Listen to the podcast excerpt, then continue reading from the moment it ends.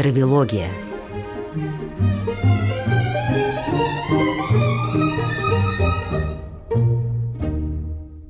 День, утро или вечер добрый, в зависимости от того, когда вы нас слушаете, либо в прямом эфире, либо в записи.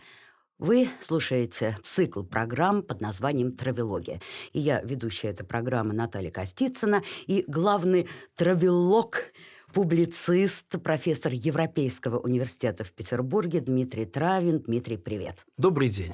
Я напомню, что мы путешествуем, путешествуем по Италии, виртуально путешествуем через какие-то свои воспоминанческие эмоции, но путешествуем по Италии с точки зрения исторической социологии. Не буду напоминать, мы об этом уже подробно говорили, что есть историческая социология. Ну и вот сегодня мы оказались на Сицилии. Ну, во-первых, два штампа существуют да, для тех, кто не был в Сицилии.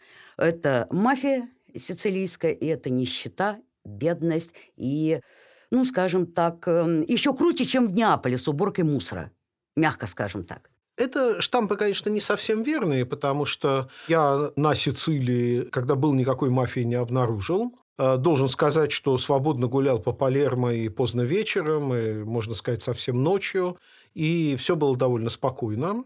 Что касается нищеты, то, наверное, лучше использовать то понятие, тот термин, который мы уже использовали, кажется, когда говорили о Неаполе. А в полушутку, полусерьез мы говорили, используя старый советский штамп, Неаполь – город контрастов. Вот то же самое я сказал бы про Палермо, но, может быть, в меньшей степени про Катанью, ну и какие-то другие места на Сицилии. Но в Палермо контрасты очень чувствуются.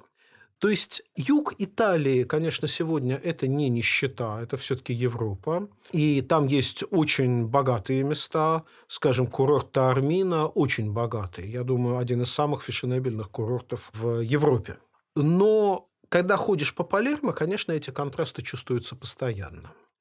Мусорный кризис был жуткий.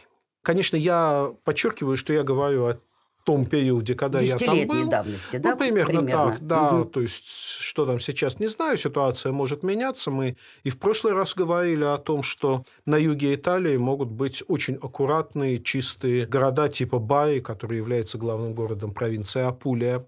Но то, что было в Палермо тогда, это, конечно, страшное зрелище огромные скопления мусора в историческом центре на фоне потрясающих архитектурных памятников. Выход к морю, там, где в другом городе была бы прогулочная набережная, променад, где просто гуляли бы самые богатые люди, живущие в Палермо. Там в Палермо в этом месте ужас. Одна сломанная скамейка и такое впечатление, что это какие-то дальние новостройки Петербурга, Ленинграда, где еще просто не успели вложить деньги в благоустройство. А чем объясняется? Вот чем бы ты объяснил? Вот такое я, положение. Я думаю, примерно тем же, о чем мы говорили в прошлый раз. Это общая проблема для всего юга Италии. Подробно сейчас не повторяю, это было в программе о Неаполе. Но в целом это, конечно, совокупность факторов. И, э, Исторических госп... факторов. Исторических и современных. То есть, конечно, и долгое наследие Испанской империи, которая владела югом Италии, до XVIII века, до войны за испанское наследство, когда вот эта держава начала распадаться. Это и близость э, Африки и большое количество мигрантов совершенно другой культурой. Это и мафия. То есть э, проблема не впрямую в мафии, а в том, что этот регион недоуправлялся. Там была такая вот ниша, в которую государство не попадало, у государства не хватало силы, желания этим управлять. И мафия – это просто так же, как Камора на юге сапога итальянского. Это признак того, что вот эти ниши в управлении заполняли просто те, кто могли взять власть. Ну, грубо говоря, как у нас в лихие 90-е. Вот государство недоуправляет, появляются как какие-то бандиты. Ну и, наконец, просто конкретные вопросы управления. Вот в Баи справились нормально с управлением, в Неаполе или в Палермо не справились. Это тоже важный момент. Так что здесь, в общем, такая совокупность обстоятельств. Почему я вот делаю упор на исторических каких-то факторов? Твоей легкой руки, спасибо тебе огромное, как-то в свое время этот фильм прошел мимо меня. Э, я на днях э, посмотрела фильм э, Висконти «Леопард». И, конечно, меня зацепили какие-то цитаты да, главного героя, графа Десалина, который э, объясняет ну, вот такой феномен Сицилии. Вот я даже, ты знаешь, для себя выписала. 25 веков несем мы на себе бремя чужих цивилизаций. Да, это, в общем, как бы и наша вина, да, говорит он. И многие считают, что сицилийцы хотят развиваться, они в этом, в общем, не правы, да. Во-первых, сицилийцы и так себя считают совершеннейшими богами, и для них вот главное сон, да, уснуть, такое вот спокойствие. Ну, вот эти вот цитаты из э, фильма, и, а фильм, в свою очередь, снят по роману князя Лампедузы, который называется «Гепард». Там на самом деле не леопард, а гепард должен быть. Там сложности с переводом. Насколько я понимаю, когда у нас переводили название этого фильма на русский язык в советское время... Леопард как-то круче звучал. Исходили из того, что кто такой гепард, э, русский человек вообще не знал. Ну, я не знаю, может быть, кто-то сейчас да слушает ладно, уж 1963 год-то. Слушай, ну вот, честно говоря, я с детства знал, что существуют львы, тигры, леопарды, но вот слово «гепард» я узнал значительно позже. Как-то вот эта зверюга не была среди распространенных в русском языке.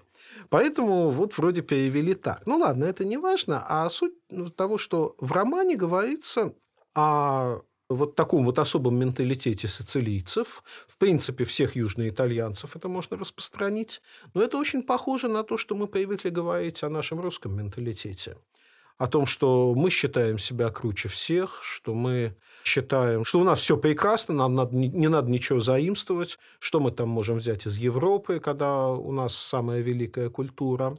Но это определенные штампы, стереотипы. Так размышляет определенное число сицилийцев и русских, но при этом другая часть размышляет совершенно по-другому, осуществляет реформы, готовит различные преобразования, учится на Западе и пытается то образование, которое на Западе получает, передавать э, своему обществу.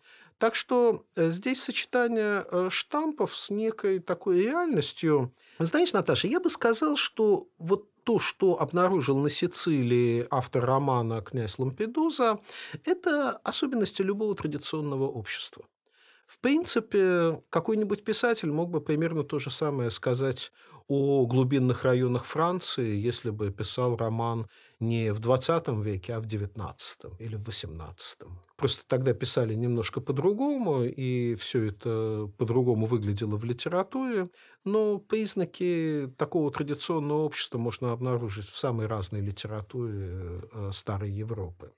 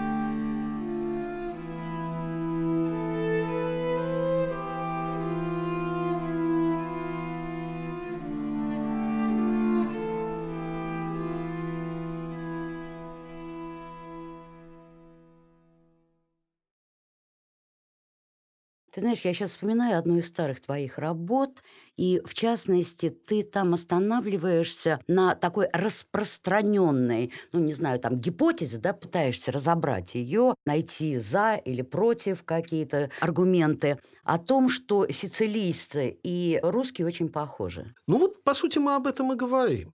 Они похожи потому, что и у них, и у нас как и у некоторых других европейских народов, до сих пор существуют явные проявления традиционного общества. Той части общества, которая не ощущает перемен, не пытается модернизироваться. В России ведь это тоже больше ощущается в провинции, в глубинке, чем в Москве или Петербурге. Если в Москве и Петербурге, то это больше ощущается у людей с э, невысоким уровнем образования, и либо тех, кто только недавно приехал, либо, может быть, там, москвичи и петербуржцы во втором поколении. Вот такие признаки традиционного общества в этом, э, собственно, и сказываются. Мы же говорили, что если север Италии быстро трансформировался еще в эпоху позднего Средневековья и Ренессанса, там возникали богатые торговые ремесленные города, итальянские бюргеры, если так можно сказать, горожане, уже тогда менялись под воздействием различных образовательных тенденций, там было много университетов на севере, то на юге, вот в этой дальней провинции Испанского королевства, тем более на острове, вот этих вот факторов, которые стимулировали преобразование, было гораздо меньше. И даже они не начались после вот гарибальдийского да, вторжения, после 1860 года, когда Сицилия была уже частью объединенной Италии. В эпоху Ресаджимента, когда государство объединилось, конечно, перемены пошли более активно, но все равно и у государства не хватало сил для того, чтобы добираться до юга Италии и пытаться что-то менять. И что самое главное, в общем, настоящие это перемены всегда не от государства идут, а от самого общества, не было внутренних стимулов для перемен, таких, которые создает рыночная экономика, быстрое развитие городов, Скажем, экономическая специализация Сицилии да и всего юга Италии очень долго была чисто аграрная. Сицилия и Аполия – это были житницы для Северной Италии. Оттуда завозили хлеб и оттуда завозили оливковое масло. Скажем, когда едешь по Апулии, там просто сплошные непрерывные рощи из оливковых деревьев. Это до сих пор так, и это хорошо, они производят хорошее оливковое масло, но это показывает э, специализацию. На Сицилии огромные поля, ну, тоже оливки, конечно, и огромные хлебные поля. Вот, так что от, от этого многое зависит. Если посмотреть более ранние фильмы того же Висконти, мы можем обнаружить, что трансформация Сицилии происходила ну, чуть ли не на наших глазах, если не в нашем поколении, то э, чуть-чуть раньше. Вот ты посмотрела его знаменитого «Леопарда», но мало кто сейчас пересматривает самые ранние черно-белые фильмы, допустим, «Земля дрожит». Это сразу после войны было снято. Там показана рыбацкая сицилийская деревушка неподалеку от э, Катаньи. Мир этих людей практически такой же, как э, в средние века. Женщины ходят в черной одежде. Сейчас даже мусульмане э, вот с их жесткими традициями одеваются как-то вот более ну, не знаю, динамично, что ли, какое слово употребить. И вот в этих фильмах практически не чувствуется никакого влияния цивилизации. Есть другие фильмы эпохи раннего итальянского неореализма, которые показывают, как какие-то люди приезжают с севера или с каких-то других европейских стран и оказываются в атмосфере они, они вообще не ожидают увидеть, что в Европе вот такая вот консервативная старая атмосфера. Консервативная. Да, да. Вот, то есть изменения происходили буквально в период после Второй мировой войны. И даже когда я ездил по Сицилии, хотя я там был очень недолго, у меня не было возможности и серьезно все это изучать. Я там не работал, просто путешествовал. Я не знаю итальянского языка, а на английском там в глубинке ни с кем не поговоришь. На юге, да, сложно. Да, вот, но я обнаруживал очень э, бедные деревеньки частично населенные, частично заброшенные. Вот видно, вот это примерно как умирающие деревни Новгородской или Псковской области, угу. то, о чем мы в России часто говорим. Вот такие вот небольшие деревеньки, хутора на Сицилии обнаруживались постоянно. То есть там уже никто не живет, но дом еще стоит, и какие-то недавние остатки хозяйства есть. Это где-то в основном в центральной Сицилии, далеко от побережья, там, где меньше возможностей для развития туризма или чего-то такого вот динамичного. Скажи, пожалуйста, а с точки зрения архитектуры, это средневековье? Очень разная архитектура. Вот это вот безумно интересно. На Сицилии, с моей точки зрения, есть два очень интересных пласта культурных, которые надо видеть. Во-первых, это то, что осталось от старой византийской культуры. Это, конечно, есть не только на Сицилии, вплоть до собора Святого Марка в Венеции и Равенны знаменитой. В разных местах э, Италии есть византийские мозаики потрясающего качества, потрясающие впечатления производящие. Но, бесспорно, Сицилия – это одно из тех мест, где наиболее мощное впечатление от этой старой византийской культуры. И с моей точки зрения, ну, во-первых, Палермо это, конечно, есть, но в наибольшей степени производит впечатление старый собор в маленьком городке Чефало.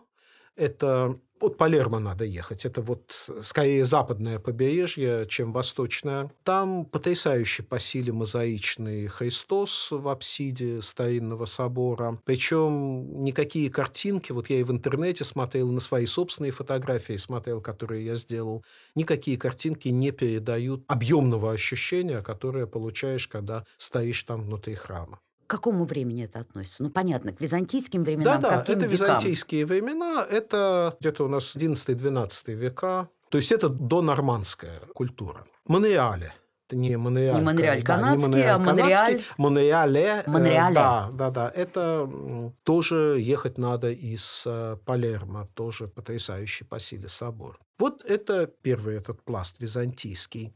Удивительно, что вот чувствуешь некоторое духовное родство, когда видишь следы этой старой византийской культуры в самых разных местах Европы. Допустим, когда смотришь на фрески Святой Софии в Киеве, полное ощущение, что ты видишь вот эти же лики, которые были на Сицилии. И, и то, и другое форма распространения византийской культуры на запад и на север. Это как бы и Киевская Русь, и Сицилия – это были окраины огромной византийской цивилизации. И вот это производит очень сильное впечатление. Скажи, пожалуйста, вот 25 веков находились они под гнетом разных цивилизаций. Я уже вот процитировала фразу из фильма «Леопард», но там же были и греки, там же были арабы. То есть вот какое-то влияние их культур. Его можно сейчас найти на Сицилии? Ну, собственно, византийская культура, она есть же в основе своей греческая. Здесь, конечно, очень трудно отделить римское влияние от греческого. В Римской империи все это было перемешано. Римляне, завоевывая Грецию, воспринимали античную греческую культуру. Потом, когда утвердилось христианство, эта культура стала трансформироваться. Вот эти потрясающие мозаики с Христом или с Богоматерью, это же уже поздняя византийская культура, культура христианская, а не языческая, но в большей степени она все-таки, наверное, греческая, чем римская, потому что центр Византии находился в населенных греками регионах. И даже когда эти регионы завоевали турки, в общем, там греческий элемент очень сильный сохранялся. Потом, конечно, арабское завоевание. Это тоже есть, это тоже чувствуется в Палермо, хотя, может быть, в меньшей степени. Потом нормандское завоевание. Там есть признаки нормандской культуры.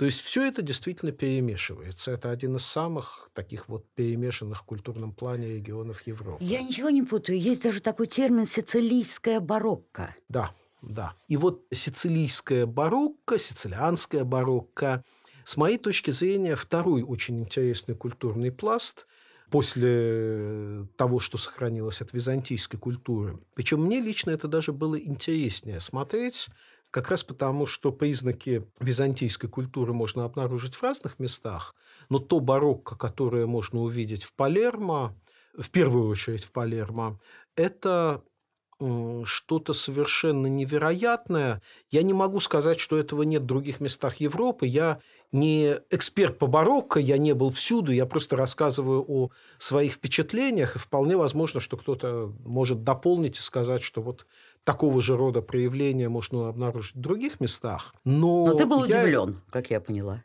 Не совсем удивлен, но мне было, конечно, очень интересно.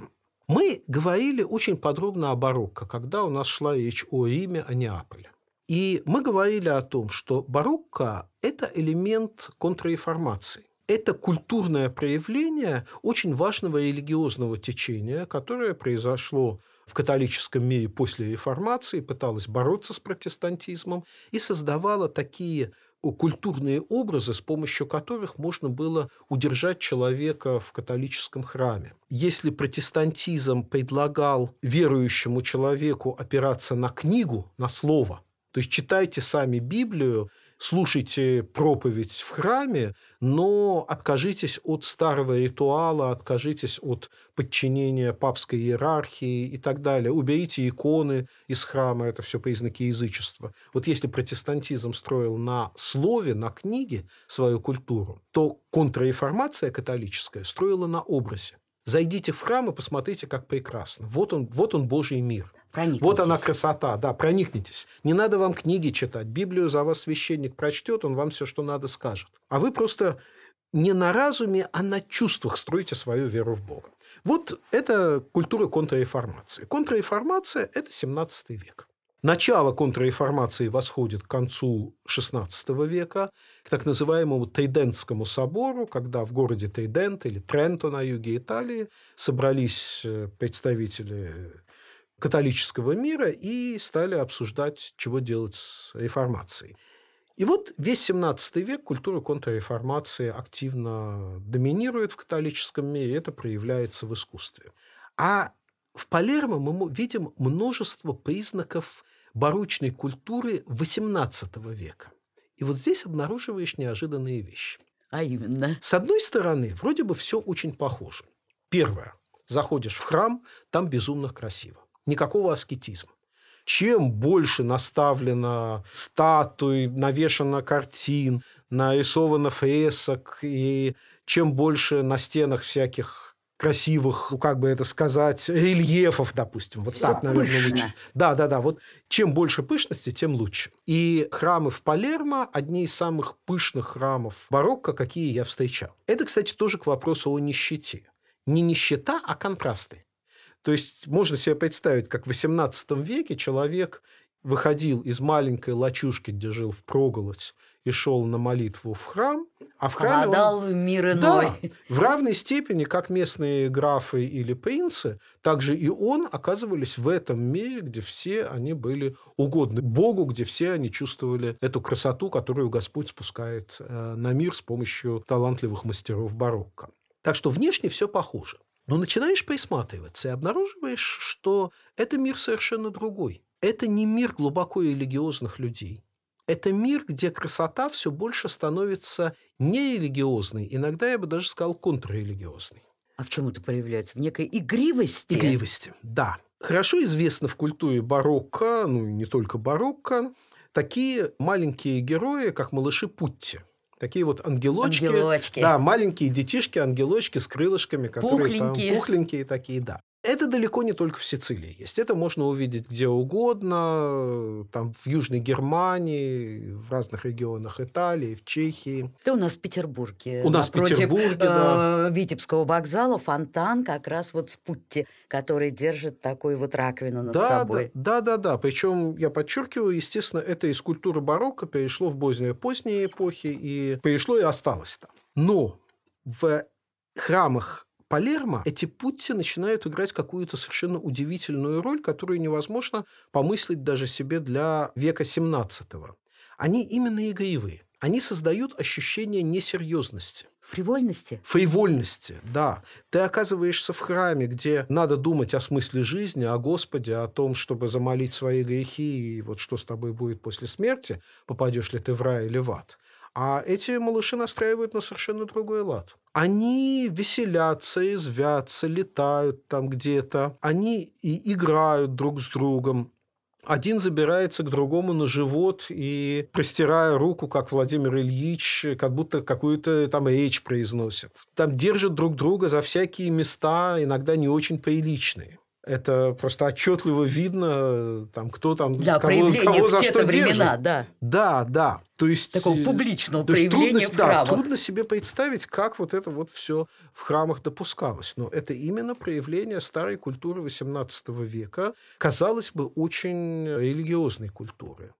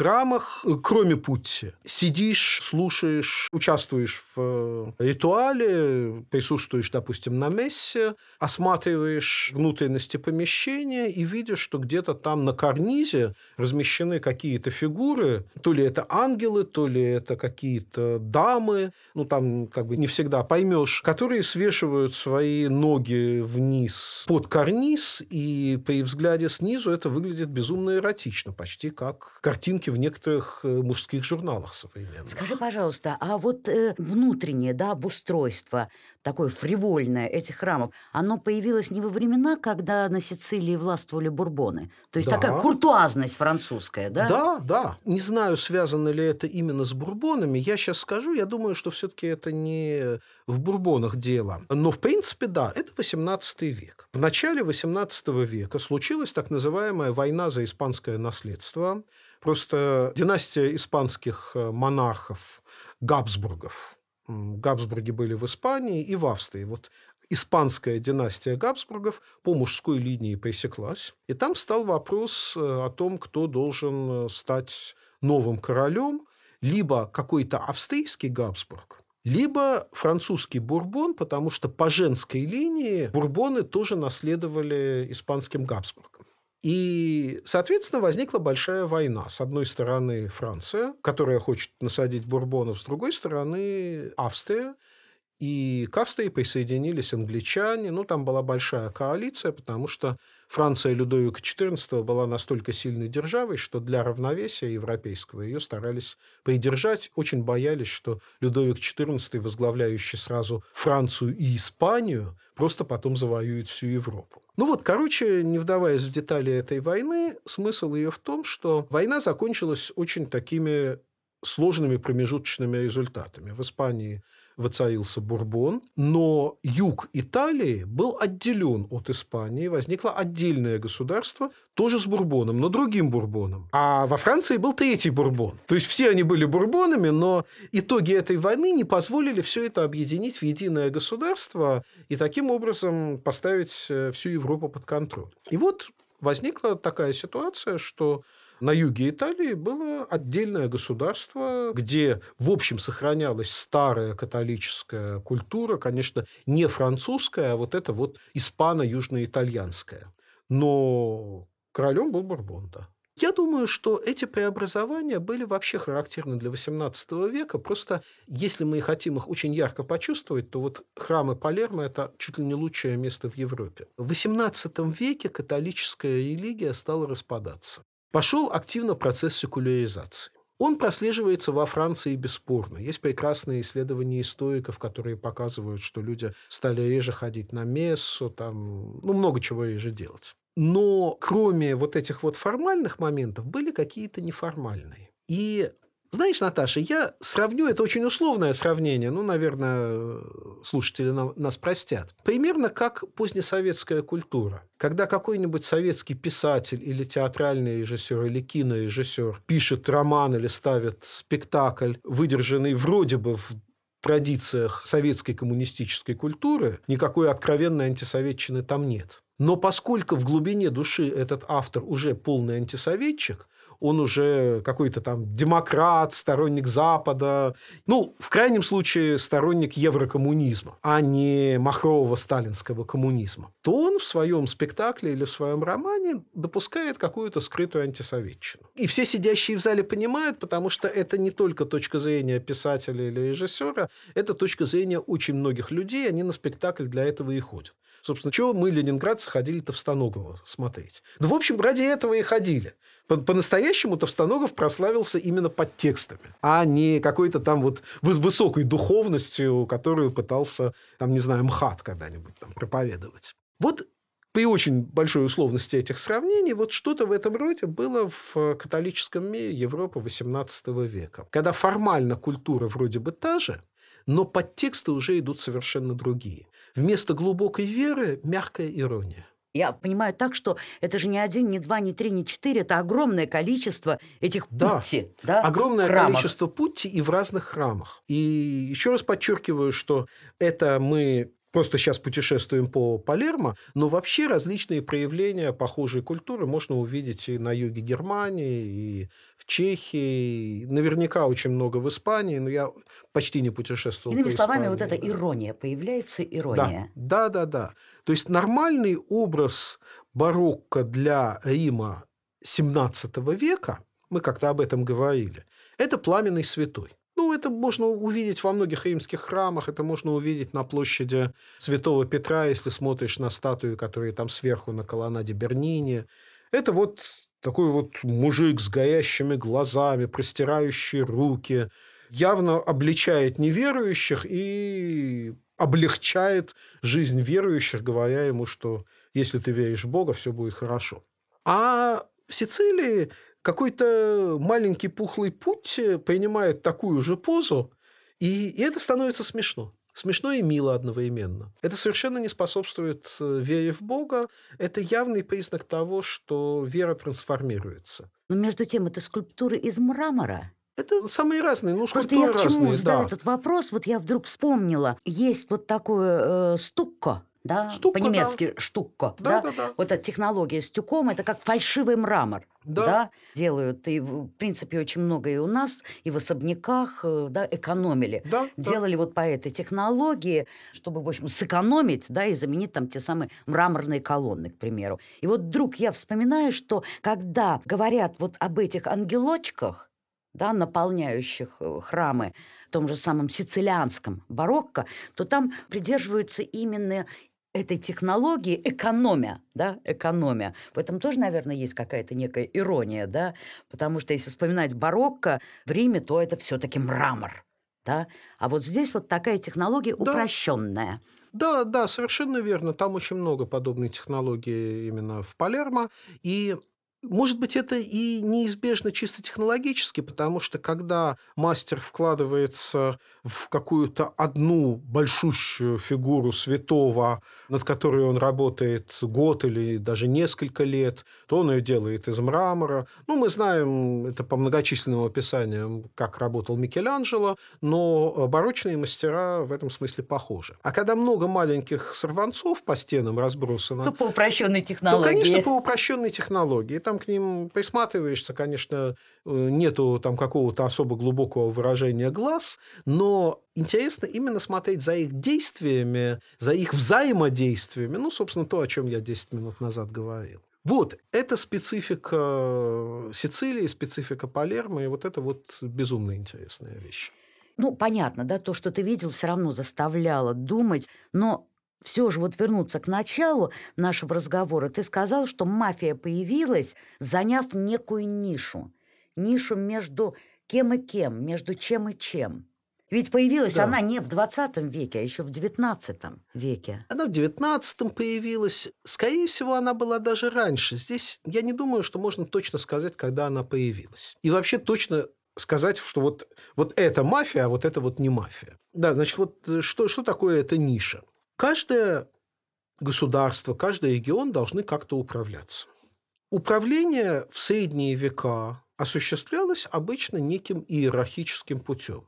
У короля нет чиновников для того, чтобы доуправляться до каждой деревни. Ну, вот, скажем, испанский король направлял в Южную Италию так называемого вице-короля. Но у него все равно было мало чиновников, дело не доходило до каждого региона.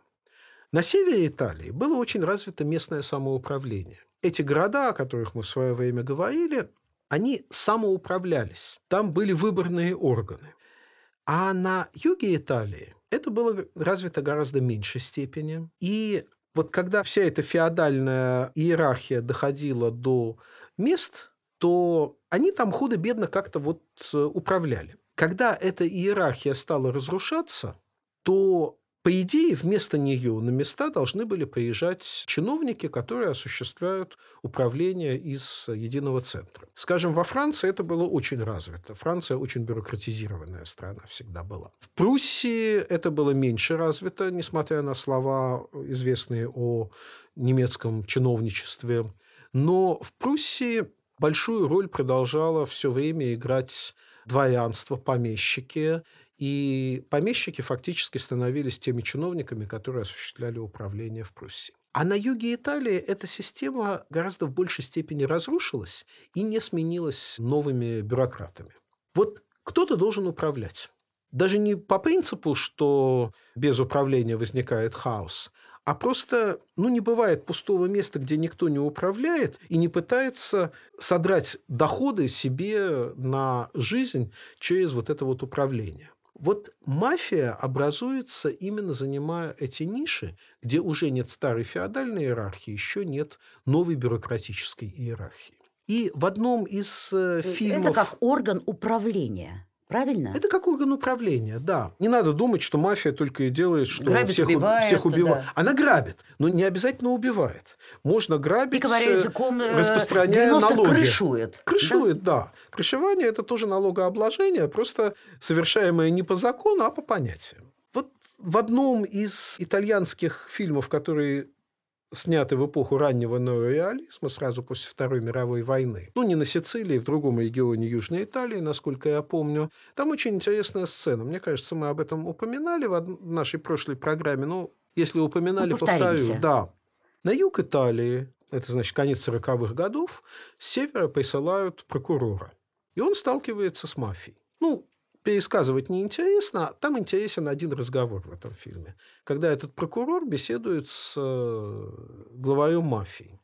И тот ему объясняет э, суть мафии. Он говорит, что если бы нас здесь не было, здесь бы царил полный хаос. Угу. Вот до вашего приезда здесь просто не было государства. Единственная сила, которая наводит какой-то порядок, это мы, то есть мафия. Вот, отсюда она возникает. Поэтому дальше, если государство усиливается – то оно постепенно вытесняет мафию и всюду рассаживает своих чиновников, прокуроров, комиссаров, там, комиссары катанья, вот всякие и так далее. А если комиссары слабы, а мафия сильна, то, значит, происходит то, что в этом знаменитом спруте было, где мафия начинает убивать там близких людей там, или самих комиссаров и так далее. Вот этот процесс в Италии шел на протяжении второй половины XX века.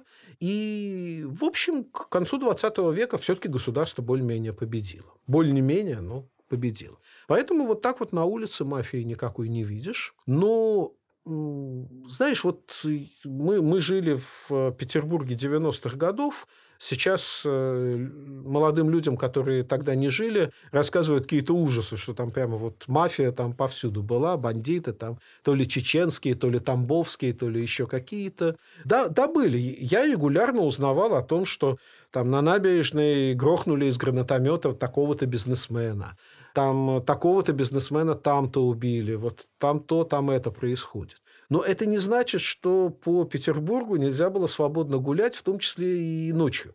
Лично я... Да, и мафия в броневиках да, лично я никогда, никогда за все 90-е годы не сталкивался с действием мафии. В тонированных да. автомобилях, да. Я был недостаточно богат, чтобы на меня целенаправленно наезжали, но и недостаточно беден, чтобы осуществлять какие-то такие действия, чтобы столкнуться с бандитами напрямую. Вот общем, понятное сравнение Сицилия примерно, мафией, примерно да. так же. Ты поезжаешь, ты свободно гуляешь по городу, там днями, ночами, вечерами. Хаос и мусор обнаруживаешь всюду, но никто тебя не трогает, не убивает, не грабит. Ну, там, если женщина, понятно, сумочку все-таки надо держать аккуратно выхватить могут. Но лично я такого тоже никогда не видел.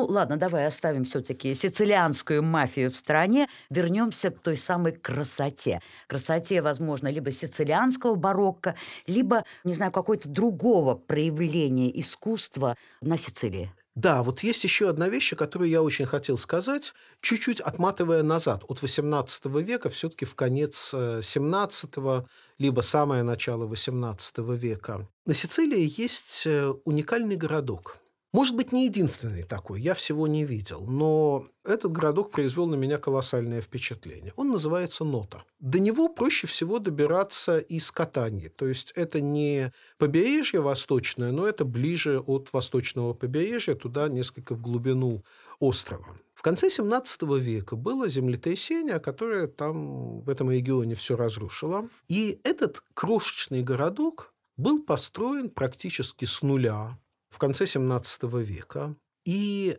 он... То есть средневековье не стали восстанавливать? Нет, нет, нет, нет, угу. нет. И он фактически ну, нельзя сказать, что не развивался. Нет, там, конечно, есть окраины, есть пригороды, но исторический центр там, на удивление, целостный. Это даже намного большая степень ансамблевости в архитектуре, чем мы привыкли в Петербурге, который считается городом ансамблей.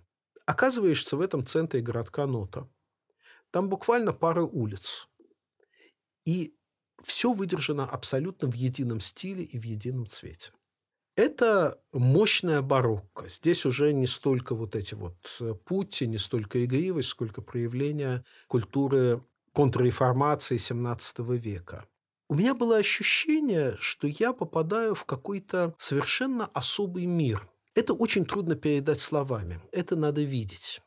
Как будто ты ушел из современного мира и погрузился вот в ту эпоху контрреформации XVII века, когда люди жили в роскошных дворцах, ходили в роскошные храмы. Может быть, в еще большей степени я это почувствовал в другом интересном южноитальянском городке. Это мы уже должны с Сицилии снова перебраться на сапог, на материк. На материк. Да, городок Лечче в Апулии. Он очень похож на Ното, он крупнее, и он не возник после землетрясения, но его иногда называют э, такой апулийской Флоренцией. Что не совсем точно, потому что Флоренция ренессансная, а, а это городок именно барочный. Но удивительное ощущение единства вот этой барочной культуры. Почему я лучше это почувствовал в Лечче, чем в Ноте?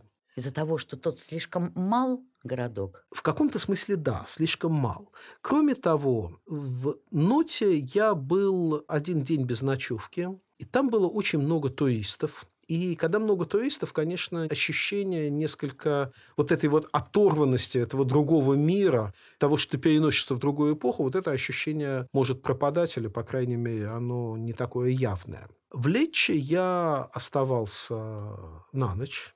У меня была возможность свободно бродить по этому городу поздно вечером и даже ночью. Более того, я там был осенью, уже начинался сезон дождей, и в эту ночь э, в Лечче был страшный ливень, просто сносящий все на свете. Я за свою жизнь редко э, бывал в такие ливни. И ливень вымыл всех прохожих, всех туристов из центра этого города.